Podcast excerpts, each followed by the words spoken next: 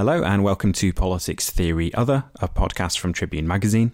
My guest today is David Wearing. We spoke about the defence, security, and international trade policies of the Labour and Conservative manifestos, and what the implications of the election result are for those at the sharp end of British foreign policy. Today's show is brought to you by PTO supporters on Patreon and also by Haymarket Books, who have lots of left wing titles that might be of interest to listeners. One that you might like to check out is Marx, Women and Capitalist Social Reproduction by Martha E. Gimenez. This essential volume selects the key essays of renowned Marxist feminist and theorist of social reproduction, Martha E. Gimenez. Grounding her analysis in Marx's theory and methodology, Gimenez examines the relationship between class, reproduction, and the oppression of women in different contexts, such as the reproduction of labour power, domestic labour, feminization of poverty, and reproductive technologies. She argues that the future of feminist politics is inextricably tied to class politics and the fate of capitalism. The book is available now from Haymarket Books as part of the Historical Materialism series. Haymarket are currently running a holiday sale. Visit haymarketbooks.org to buy titles at a 50% discount. International customers have to pay postage costs from the US, but over the sale period, this is still likely to be the cheapest way to buy Haymarket titles. David Wearing is a teaching fellow in international relations at Royal Holloway, part of the University of London, where he lectures on US foreign policy and the political economy of the Middle East.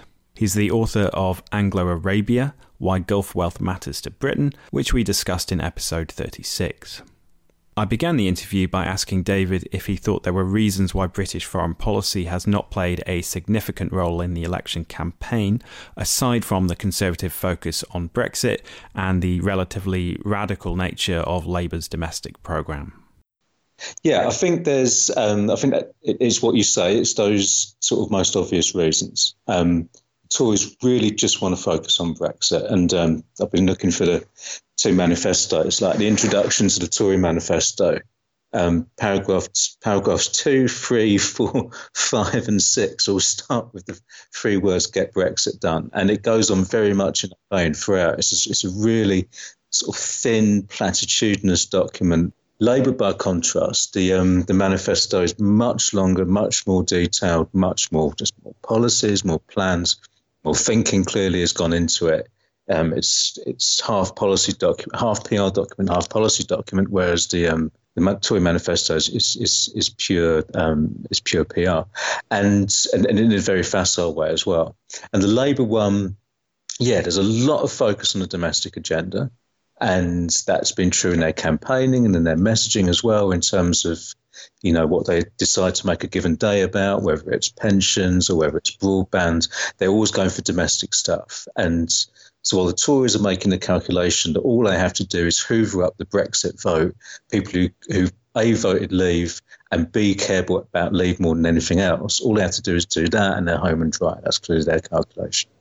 And the calculation Labour are making is if they want to hoover up the other side of the um, of the political spectrum, build their own electoral coalition, they need to focus, they need to have something credible to say on Brexit, but not just pure Remain. And they have to have a good kind of retail policy offer for people who've been living through 10 years of austerity, um, 40 years of, you know, barely rising living standards for a lot of people. Um, so it's a domestic policy offer. And it's like, I mean, I can see why because people have suffered a lot under austerity, and you know it's, it's absolutely right to foreground a lot of the um, you know the problems that Britain's facing domestically. But it, what happens outside of Britain in terms of the policies of the British government really, really matter. I mean, Britain's a really powerful, important country. We always compare ourselves to other global North powers and compare ourselves to the British Empire, and then talk about how you know Britain doesn't matter anymore. We'll tell it to people in Yemen who are getting getting bombed by, by, by British arms, British planes flown by British trained pilots. I mean, you know, Britain's it's the sixth richest country in the world. It's um, home to the world's leading financial centre, home to some of the world's biggest corporations. It's a global um, military power, able to project military power on an intercontinental basis. Hardly any country can do that. Um, It's one of the world's leading arms dealers, got nuclear weapons, uh, sitting in the Security Council. Um, you know, you, you can say all these things about maybe five states out of 200 in the world system. So the decision we make as to who's going to run this country from December 13 up to December 13th onwards, it's a matter of life or death to people all around the world. And what concerns me, well, I was going to say a little bit, but actually quite a lot about this whole uh, debate, election debate we've been having the past few weeks, is that we really haven't talked about that. We haven't talked about the life or death implications for people beyond Britain's shores in terms of the decision we're going to make on, on December the 12th. Because as socialists, I think we generally take the view, or we like to think we take the view, that people aren't just like rational utility maximizers. They're not just self-interested um, people. You know, that, like we don't just care about our own living standards, important as those are. We also care about the lives and well-being of other people. You know, and and, and I think Corbyn has brought in more of that socialist ethic as opposed to the neoliberal, narrow individualistic ethic, and that's great. But you know, in terms of the campaign, every day they've got a different um, policy that they're foregrounding, trying to grab the news agenda with, whether it's broadband or pensions or whatever. You know, I mean, I wish they would, um, wish I would foreground some of the foreign policy stuff as well, and and trust people to take the view that okay, this doesn't affect me directly, but I care about the people in other parts of the world that it does affect. You know, um, trust people to, to, to, you know to make decisions beyond their own self interest because that's that's a socialist view of what you what, what human beings are, isn't it? And and Britain actually has a has a long tradition, at least the socialist part of Britain has a long tradition of showing solidarity with people in the global south, including um, people who've been colonised by the British state. We need we need to perhaps see more of that in Labour's campaigning, foregrounding those things. Yeah, and I mean, on on that, uh, do you think some of the uh, reluctance to make foreign policy more of an issue is related to perhaps a certain lack of combativeness that there's been around the the sort of the, the weaponizing of of um, particularly Jeremy Corbyn's past in in um, the, you know the Palestine solidarity movement and um, his uh, support for the, you know, the, the so-called pink tide in in Latin America. And because I think, you know, particularly from a sort of a, a, centrist standpoint, and, and one sees this with some of the messaging around the Liberal Democrats, and in fact, even in the Liberal Democrat manifesto, they say something to this effect, where, um, you know, you can sort of look at the Tories and say, well, that you know, they're they're they're, similar in their in their um, uh, allegiances to to authoritarian regimes. You know, Johnson's soft on Saudi Arabia, and and uh, Corbyn is you know uh, uh allegedly soft on on on Putin, and and uh, you know we say both those positions are are, are wrong, and and it's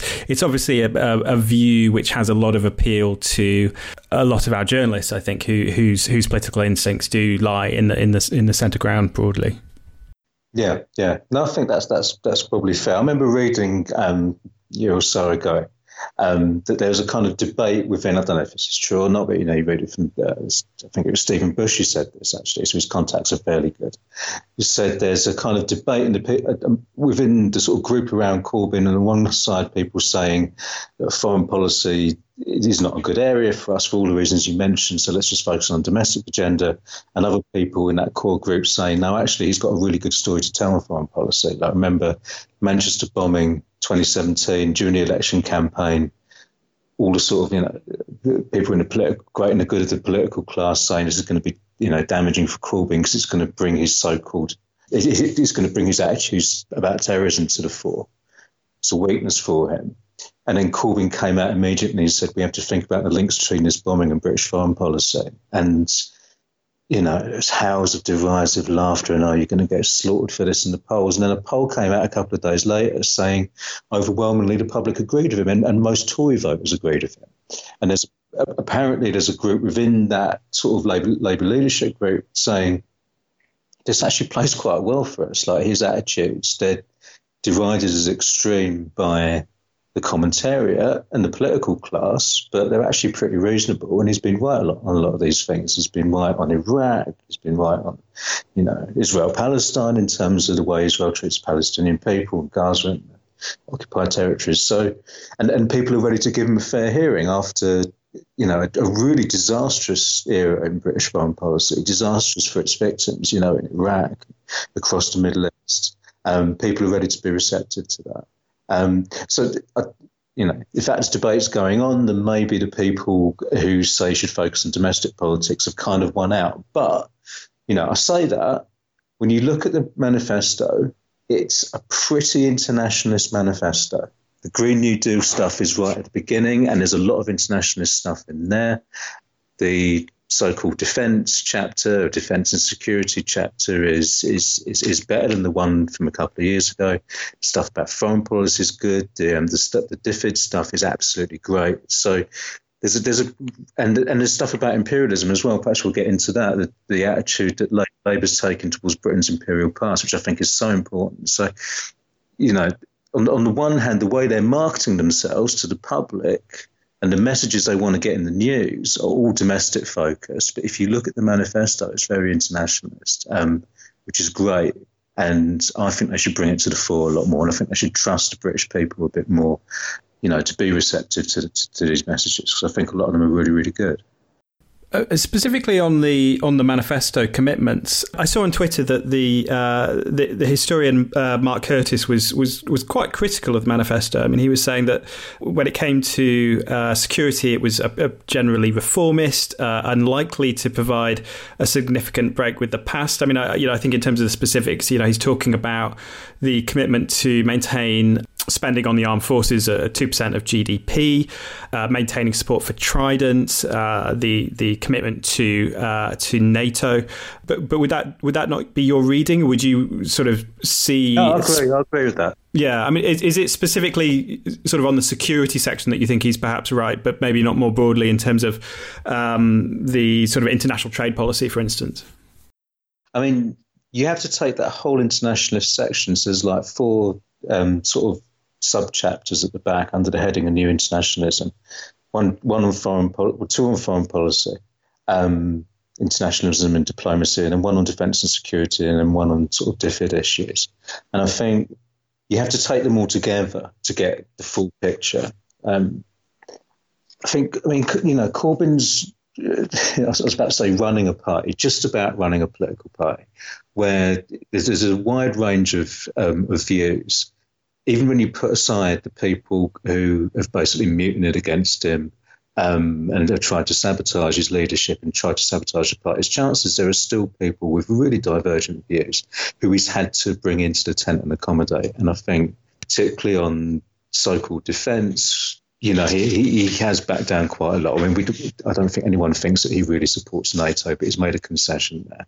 I don't think anyone thinks that he supports 2%, spending 2% of GDP on the military, but he's he's made a concession there. Obviously, we know that he doesn't support the renewal of Trident, but he's made, made a concession there as well. And just looking at my copy of the manifesto against all these things I've written, bad, bad, bad. so so I, I, agree with Mark entirely on, on, on, on all those things.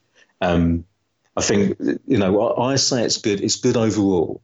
Manifesto. I think the, the package as a whole is good, and you know you have to accept that it's going to be difficult to change all these things all in one go. Corbyn doesn't even control the party he's supposedly leader of, um, and you know you've got to make these arguments. So and and the direction of travel matters, right? You know, it matters that it's yeah, more yeah, more radical yeah. than the 2017 manifesto. Because um, I mean, I don't know if you feel this, but I, you know, I sometimes feel with, with, with certain parts of of, of the left, and it, it is particularly the part that I tend to associate with an earlier moment of, of, of left activism. You know, more around the the anti-war mo- movement. That there's a, there does seem to be a, a certain kind of um, I don't know, purity politics going on where, where the direction of travel isn't acknowledged. It's just, you know, this isn't good enough. You know, this isn't what, what the line should be. And, and it, it just doesn't seem to just recognize the fact that, you know, as you say, you know, the Labour Party is a big, complicated thing in which one has to, has to wage uh, struggles. And, and, you're not going to have, have a sort of pure Corbynite agenda or, or, or,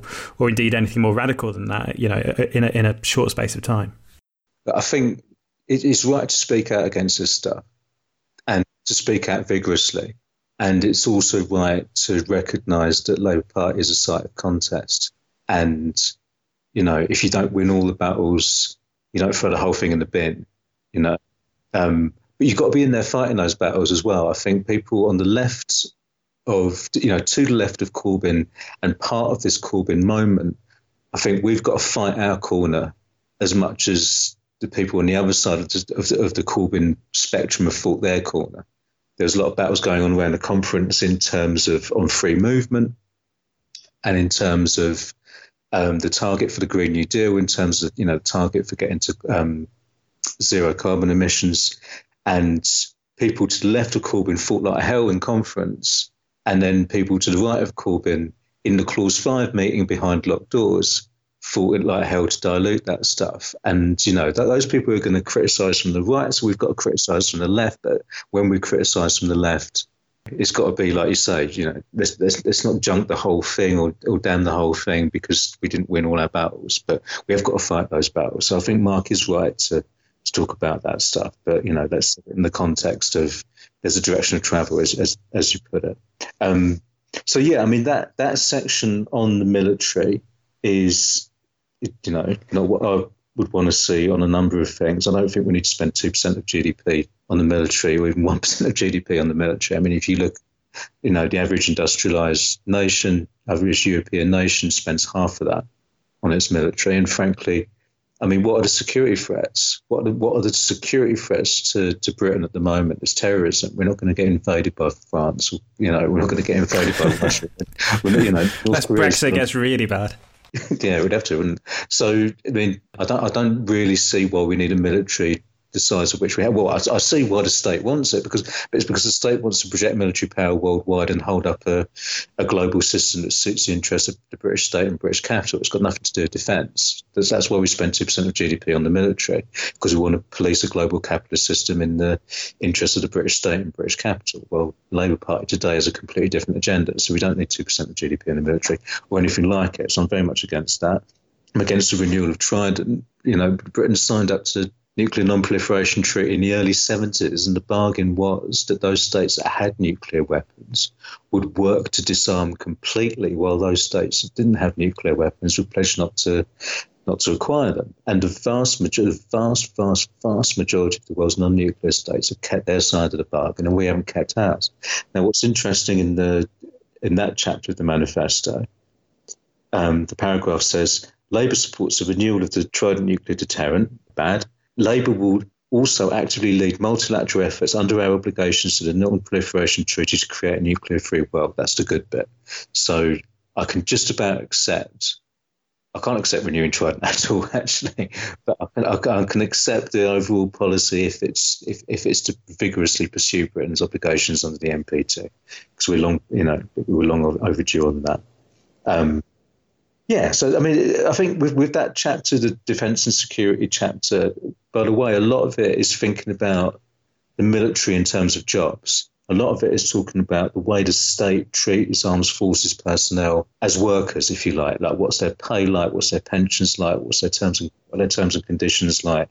So, yeah, okay, fine. I mean, maybe we should be thinking about transitioning those workers, if we're going to describe them as that, into into better forms of employment um, than, than, than, British militarism. Um, so that's limited, but there it is.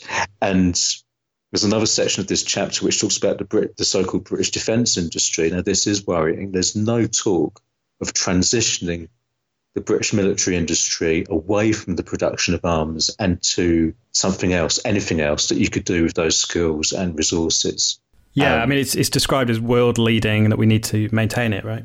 Yeah, we don't need to maintain it. We, just, we need to dismantle it. I mean, Britain has been at the centre of global systems of violence and reproduction of systems of violence for, for decades, and that needs to stop. You know, I mean, where do these arms go? They go overwhelmingly to you know, half of them go to the go to the Gulf, you know, and they're used for repression. They're used for well, we can talk about that in a bit, but you know, world leading is not how I describe an industry that's responsible for that level of violence. Um, and it's not something to be proud of. And it's something we need to do. We need to tackle. We need to tackle not just the choices of who we sell arms to on a, on a sort of ad hoc basis, but we need to have a deeper, substantive critique of the role that Britain plays in the global structures of violence. And dismantling the British arms industry is really important. And, you know, um, Campaign Against Arms Trade, for example, have done work on how you can transition the skills and resources of the British arms industry towards the development of renewable technology. Um, and, that, and that's dealing with a real security threat. A real security threat to Britain at this moment is climate change. I mean, there's no state in the world or no non-state actor in the world that poses anything like the threat to human life in this country that climate change does. So that transition needs to be something that Labour's thinking about. And I'm surprised, to be honest, that that's not here. That, I that, that, that, that did need to be there. You've got a Green New Deal section, and then you've got a militarism section which talks about just maintaining the British arms industry, and they failed to join the dots on that. So that's pretty um, that's pretty disappointing. But going past that so-called defence section, we can talk about all the stuff that's actually quite good. The DFID section in particular, I think, is really, really good. Uh, and it, it, it, really speaks to who's writing these sections before they go to, you know, before it gets sort of synthesized into the overall document. You can tell that more conservative people have written one section and more sort of radical people have written the other. And on the DFID section, foregrounded right at the beginning, a second paragraph, we recognise the need to address historic injustices and will reset our relationships with countries in the global south based on principles of redistribution and equality, not outdated notions of charity or imperialist rule. Can you imagine New Labour, who are so associated with that department, DFID, ever writing anything like that?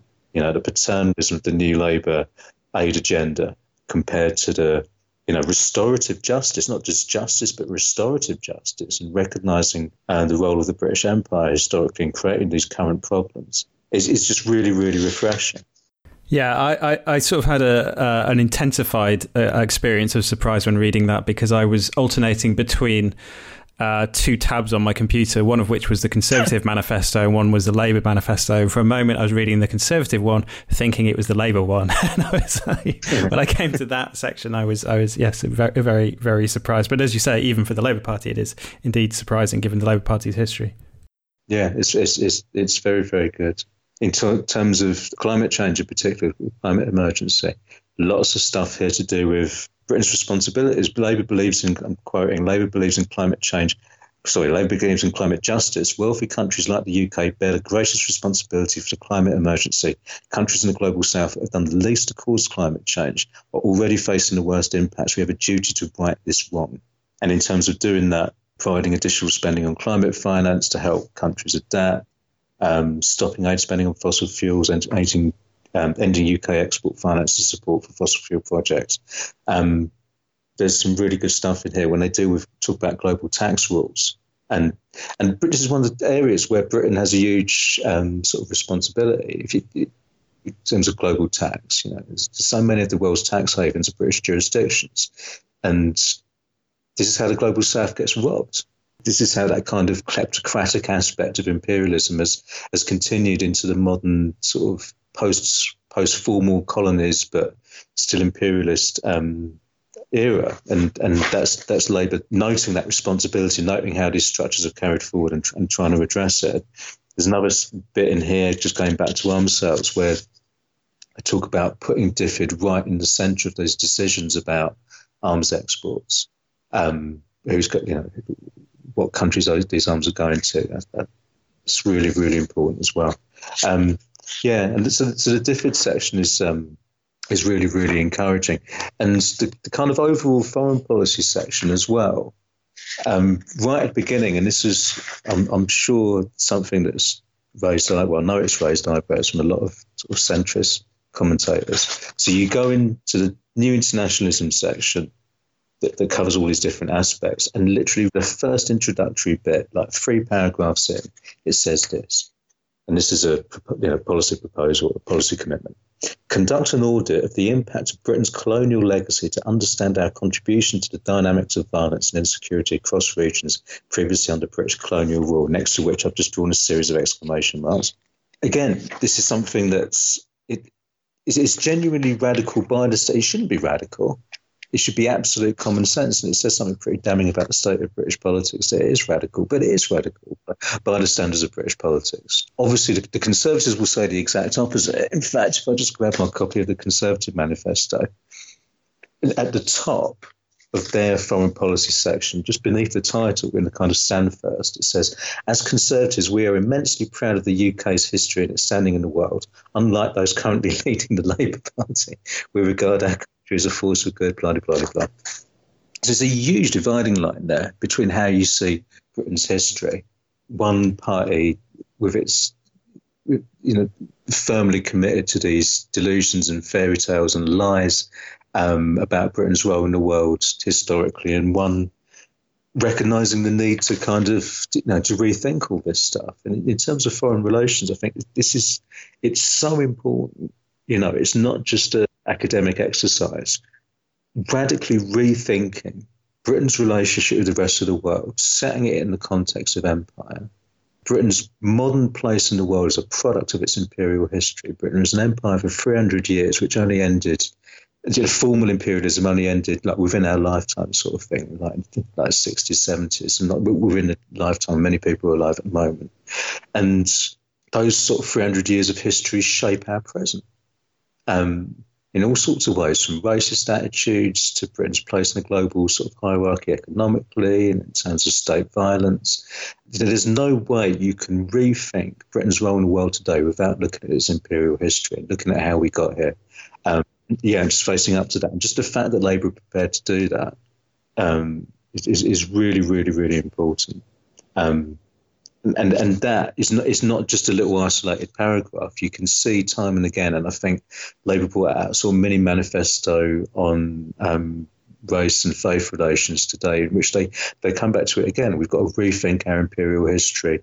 We've got to foreground that. We've got to have a conversation about it. Just on the Conservative manifesto for for a moment. So. Um, yeah, this won't take long. yeah, so um, well, no, indeed. I mean, yeah, I mean, it's it's it's obviously been uh, heavily criticised for its lack of of, of, of policy and, and, and direction. They've obviously opted for a document that's relatively cautious. Notably, they've kicked the decision about social care down the road, um, thinking back to what happened in the 2017 election.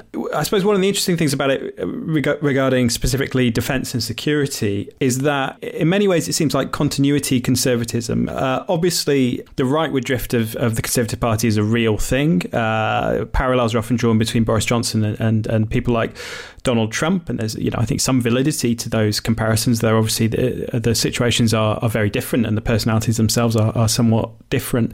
But you know we don't see in this document a sort of a shift to a, a notably kind of uh, Trumpian register. There's there's a, a, commitment to more or less uh, maintaining things as they are. There's there, there's at least a rhetorical commitment to uh, multilateralism do you find this at all surprising? Do you think it's do you think it's genuine? And uh, you know, do you think we might see a shift to uh, something more in line with the kind of Britannia Unchained group uh, within within the Conservative Party that that, that sees a, a, a, more striking difference between our security policy uh, in the future as compared with the past? Yeah, it's interesting you put it like that. I mean, I think there's a there's a mishmash of, of things going on here. In terms of specific policies, I suppose it is pretty much continuity just by virtue of the fact that they literally have done no thinking. yeah. Uh, I mean, it's just bullet points, and it's just tiny bullet points with like a sentence, a bullet point in a sentence. Yeah, they've got they've got no plan for anything at all. They've got nothing. Um, it's, it's, a party that's just you know it's, it's, had its ten years in government. It's just knackered. So uh, on, on on that score, I guess it's sort of continuity and it's small, it's conservative in, this, in, in that sense, that, sort of um, conventional sense of the term. But there's also elements of of right wing populism in there as well. But it's done in a more British register. You know, it's a, a Trumpish sort of a Trumpian sort of register isn't going to work here, I guess. But there's a lot of I mean, the, one of the main elements of Tory populism today is one of reaction to, to Corbyn and reaction to Labour and casting Corbyn and Labour as illegitimate actors in the political system, as threats to Britain, um, beyond the pale, and all the rest of it. You know, portraying Corbyn as a traitor, as in league of our enemies, and all the rest of it. And that is very much there. Um, so if you look in the and, and and the lying, which has become just so, um, we'll put Liberal Democrats to one side, but you know, just thinking about Tory lying is is, is a big theme of this campaign. Just just really blatant, and that's that's very Trumpian. That kind of you can lie and get away with it. You know, the, the media won't hold you to account. You know, you can do it. Um, so in the introduction, Jeremy Corbyn is prepared to break up the UK and disband our armed forces. It's just literally made up. It's just absolutely made up. Jeremy Corbyn is prepared to break up the UK and disband the armed forces. It's a straightforward lie. And we can you know, look at the Labour manifesto that says Labour's committed to spend 2% of GDP on the military. That's, you know, Britain's going to have, under Corbyn, after the end of five years of Corbyn, Britain will be spending pretty much twice as much by proportion of GDP on the military as um, as most European countries. So it's an absolute falsehood. I mean, as you say, it's it's not accurate in, in, in a strict sense. I mean, it, yeah, clearly contra- contradicted by things that Labour politicians have, you know, the leadership have said and, and what's in the manifesto. But uh, yeah. uh, do, you, do you think that the sort of the, the hysteria, the sort of the hysterical nature of that criticism points to something real, and and, and that's the, it is the fact that a lot of, and you know, I'd include myself in this. There, there are members of the Labour Party who you know, our, our sort of long term goal is not you know social democracy that we you know there's yeah, there's a lot of us who, who do sort of uh, take take a, a more um, a more radical stance on, on, on security and a whole a whole range of issues. You know there are there are yeah. new members of the of the Labour Party who formerly before the Corbyn surge were were anarchists, uh, communists, you know various sort of sort of Marxists, and and I wonder if you know to, in some sense the Conservatives actually intuit uh, you know a real danger to them. Yes, no, I agree. I agree with that completely. So on the one hand, it's it's it's flatly dishonest to say that Corbyn's going to disband the military, and I think, you know, even if it, you know, say say Labour wins, and they have five years, and it goes well, and they win another five years, I think even at the end of ten years, the, the military is not going to be disbanded. So it is hysterical, and it is a lie. Yeah. That being said, it is also true that you know, people like you and me are involved in this, and and and if you look at the Corbyn moment as a like sociological phenomena, for want of a better word, look at what this movement is. Look at where the energy in this movement comes from. It comes from, you know, younger end of Generation X and millennials who are diverse, who are uh, you know more likely to be from sort of diverse backgrounds, including you know parents and grandparents from the colonies, who are sort of in their in their life experience, they've seen neoliberalism fail. They've seen British militarism be a completely not not fail from the point of view of the people who designed it, but you know be damaging from the point of view of the average person, certainly from their point of view. They've seen militarism play out in really destructive ways for the war on terror. Um, you've got a generation coming through with no, with the opposite of respect for the status quo, you know, with contempt for the status quo on economic and um, foreign policy terms and in terms of British uh, militarism. And that's what's coming, you know, behind Corbyn, that's what's coming. So there's a longer term threat for sure if you're a conservative to the status quo. Absolutely, when you look at the, the, the attitudes of young of, of the people in the younger people in this movement, and yeah, I mean, if their sense is that if we don't stamp this out now and, and if this grows, if this movement is successful, then in 20, 30 years' time, we could be living in a radically different country. That that that sense and that fear is absolutely right. I think that is what we that is what we threaten, you know, from their point of view, and they they're, they're right to be worried about that. That that perhaps is what's behind the hysteria. But as things currently stand, it is still you know it's still hysteria. It's it and and and perhaps that's good from the point of view of Labour. You know, if you want to win, having your opponents behave in a palpably hysterical, nonsensical, um, dishonest kind of way, perhaps that's that's you know perhaps that's good from your point of view. You spoke earlier about the fact that the, the election for people abroad and, and uh, you know regarding conflicts that Britain is involved in and, and, and supporting that this is you know a, a, matter of life and death for, for some people. So could you could you yeah, speak yeah. about that a little bit? Yeah, yeah. I mean, we've been talking about it as though it's a Brexit election, or, or the political class has tried to talk about it as though it's a Brexit election, and people keep saying it's the most important issue facing the country, and it's just you know it, it's such a parochial attitude. It's fundamentally untrue. If we're going to measure what the most important issues of the day are, let's measure them by virtue of the impact on human life. The biggest issue facing us today is climate change, and we know for you know science scientists telling us that we've got was it 11 years? We've got till 2030. Um, if we don't turn it around, the whole thing's going to run away from us in terms of the temperature rise, and then we're going to see. We're already seeing nasty outcomes, you know, at, at the moment, but we're going to get to civilizational collapse level by the end of the century. And, you know, kids today, children, you know, within our lives, it, like, you know, my, I dread to think in terms of my own godchildren, what they're going to live through when they're old. And that's what's at stake. If we've got 10 years to deal with it, and that we're choosing the government for the next five years, it's absolutely crucial we get it right. Sixth richest country in the world, home to the world's leading financial centre, major corporations, I hope based in the UK. What Britain does within the global economy in terms of dealing with climate change really, really, really matters a lot. And one of the points made in the Labour manifesto is that if they get this right, the Green New Deal, it can be a you know an exemplar, an example to, to the rest of the world. This is how you this is how you transition while maintaining social justice and maintain, making sure that the impacts of the transition don't fall on on um, on, on, working class and, and, middle class in your society. So it's so important that lives are at stake um, at, at, to, to a degree that's incalculable in terms of climate change. And the difference between Labour's target of net zero in the 2030s and the Tories' target of 2050 is big enough. But when you consider the fact that nothing the Tories are proposing to do is going to get us there by 2050, this is existential, you know. Um, if, I don't think we should boil an election down to any one thing except for climate change, where we kind of should. You know, there's, there's, there's no option here. You know, there's no choice. Um, and and the other thing is Yemen. You know, I would, I would say the second most important thing is Yemen. Um, Brexit is really important, but there aren't really lives at, at stake, at least not in the senses where that there is with Yemen, where you know we've spoken about it before, but the, the Saudi war in Yemen has killed tens of thousands of people. The Saudi UAE blockade of Yemen, um, Save the Children, say that 85,000 infant children in Yemen have died as a result of starvation and preventable disease.